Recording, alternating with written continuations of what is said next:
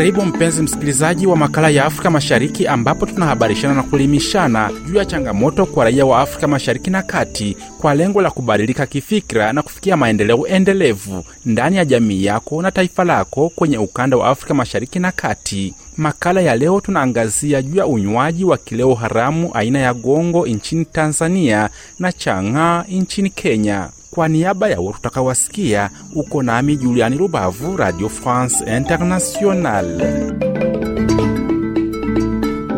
Msikilizaji, nchi za Kenya na Tanzania hadi sasa zimepiga marufuku unywaji wa gongo na chang'aa.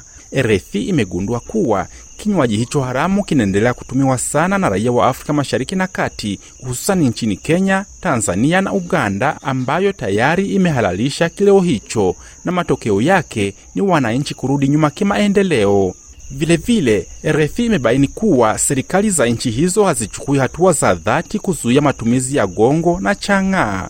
Ninakualika uwasikilize wananchi wa Kiogoro wilayani Kisii nchini Kenya, na kwa upande mwingine wenyeji wa kitongoji cha Mkatanga B kijiji cha Mbuba wilayani Ngara, Tanzania.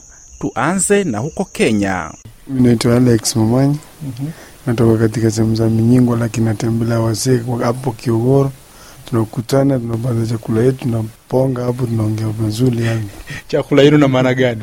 Yani maana tu mambo ya steam kama hii kupunguza uh, stress things ka hizo eh.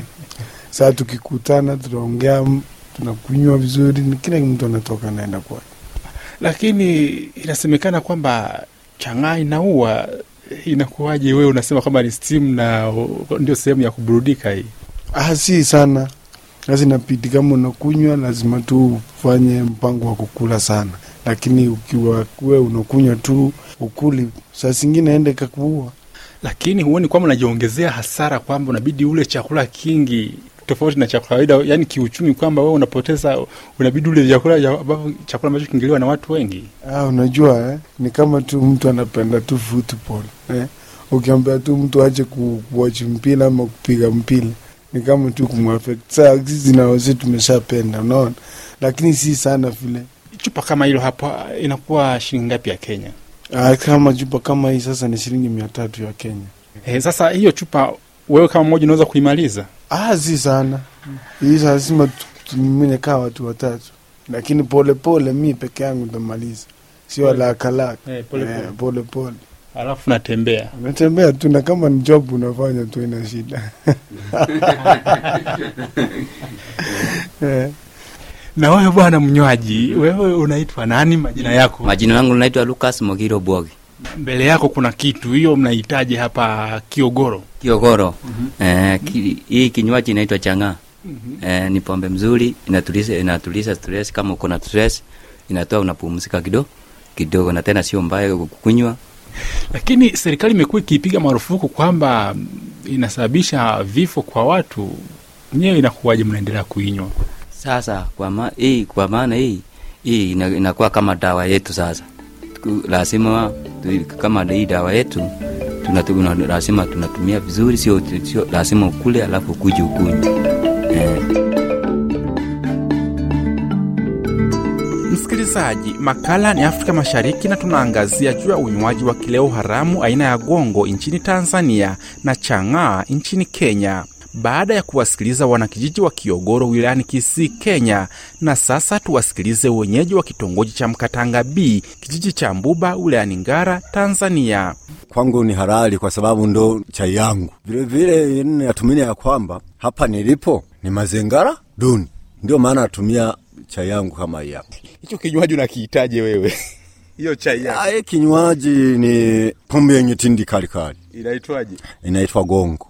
Na ukija ukadiria mazingira haya tu- tunayoishi, kweli hii kitu inaona, inaonekana kwangu inanifaa zaidi, ila sawa, kwa ujumla ni pombe ya, ni, ni adui wa maendeleo, lakini kwa hali ya, ya kijijini ndivyo inavyotakiwa. Wewe unaitwa nani na shughuli zako ni nani? Jina langu naitwa Renatus Atanazi na ni mkazi wa Mkatanga, Mkatanga B, kijiji cha Mbuba, kata ya Mbuba, wilaya ya Ngara, mkoa wa Kagera. Shughuli zako ni nini? Eh, kwa ujumla shughuli zangu ni jembe, vilevile vile kwa ujumla ni, ni barozi wa shina. Sasa bwana balozi Lenatus eh? Ndio. Bwana Balozi Lenatus, imekuwa iki unasema kwamba hapo unakunywa chai eh, na ndo mazingira yenyewe yalivyo, lakini hii inaelezwa kwamba ni kali mno, na wakati mwingine kuna hata watu wengine wanaweza kupoteza hata maisha. Ni kweli wewe unaona kwamba ni chai eh, ambayo iko sawasawa? Ah, kwangu naona ni sawa, lakini tatizo moja, utakapotumia kitu kama hiki Ah, usije ukazidisha, kwa sababu mojawapo inaweza ikasababisha ina madhara ndiyo, lakini kulingana na mazingira, kulingana na mazingira sawa, unywe kidogo, lakini eh, kwa kadiri yani, kulingana na nguvu ulionayo, ndo, ndo usinywe zaidi. Lakini umesema kwamba ni adui wa maendeleo. Sasa wewe unapenda ujirudishe nyuma, upendi kusogea mbele, maana kuna unapoinyuma, manake unajisababisha urudi nyuma, na unalifahamu hilo. Nami nasema hivi, usinywe zaidi ya uwezo ulionao. E, hapa wapo wadau wengine naona wapo wanakunywa chai yao wanaita chai. We unaitwa nani bwana? Mimi kwa jina naitwa Rukubo Bukuru, Hmm, mkazi wa wapi? mkazi wa Mbuba, wilaya ya Ngara. Nyote naona mko wanaume hapa, mmetulia mnakula ma, hii chai yenu maji makali haya. Hiyo chai yako unahitaji? Hiyo kwa jina naitwa Gongo, kwa vile ndio maana tunaitumia, ila tukiendeleza kuitumia huwa itatuletea madhara tu. Sasa kwa nini mnywa kitu kinacholetea madhara? Ah, kwa vile tunaona tu, kwa vile vitu vya kijijini Kwani hakuna vinywaji vingine ambavyo sio vikali? tena vingi tu, yaani kwa vile hii ni kali, ukinywa unapata hata kausingizi. Naona bwana mwingine anamrija kabisa, yuma anavuta. Wewe unaitwa nani bwana? Nyabenda Nyabenda nani? Baseke U, ni mkazi wa wapi? Wilaya ya wapi? mkazi wa Mkatanga B mm Kijiji? Mbuba mm Wilaya? Ngara. Asubuhi wewe una, unavuta hiyo, utafikia asubuhi? Kwani una kiu asubuhi hii ya kuweza ku, kupata hiyo? Eh, ni nguvu yangu hii ni chai asubuhi na mimi. Serikali mara zote, jeshi la polisi, wanamgambo na viongozi wa serikali wamekuwa wakipiga marufuku e, kitu hiyo mnayoinywa wanaume wazima, na balozi ndiye naona hapa ndiye mkuu wenu. Balozi, hebu tuambie, umesema balozi Lenatus, Ndio. bwana Lenatus, tuambie nyinyi viongozi, hata jeshi la polisi, hata mgambo wamekuwa wakipiga marufuku hiyo gongo yenu. Wewe huoni hapo kama unapingana na matakwa ya serikali? Mimi ni kwamba ninavyoona kwanza kiwanda chenyewe kinachotengeneza hizi pombe zi, zi, amba, amba, ambazo ni kali. Kuna pombe, kuna aina nyingi za pombe kali kama kama hii gongo yenyewe, viko viroba. Hata kama tusingekuwa tuna tunaina igongo gongo hii, ni kwamba hata serikali kwanza ina, inafanya makosa. Kwa nini watengeneze? Sina maana hata hata vile viroba vi- vinatoka vinatoka ndani ya gongo. Kwa hali hiyo, ndio maana nasi tunatumia Haya, nawashukuru sana, mwendelee bwana na chai yenu. hamna tatizo, nasi tunakushukuru. Msikilizaji, sote tunaamini kuwa mkono wa uongozi wa serikali nyingi duniani zikiwemo za Afrika Mashariki ni mrefu. Kuna mhimili kuanzia shina, yaani kwa balozi wa nyumba kumi hadi kiongozi mkuu wa serikali ama rais wa nchi. Na kwa masikio yako umemsikia mmoja wa viongozi wa msingi, yaani balozi wa nyumba kumi, akisema kuwa kwao ni halali kunywa gongo. Je, unadhani ni kwa nini wananchi wamefikia hatua hiyo, kuwa kilichopigwa marufuku sasa kimehalalishwa, ikimaanisha kuwa hakuna utawala wa sheria?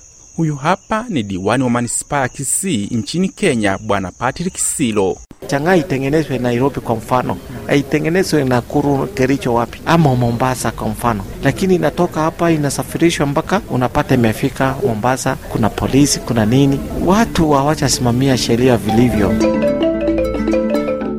Na hapo ndo tamati ya makala ya Afrika Mashariki kwa leo, ambapo tumeangazia juu ya kukithiri kwa unywaji wa gongo na chang'aa nchini Kenya na Tanzania na matokeo yake wananchi kurudi nyuma kimaendeleo. Hadi juma lijalo, mimi ni Juliani Rubavu, Radio France Internationale.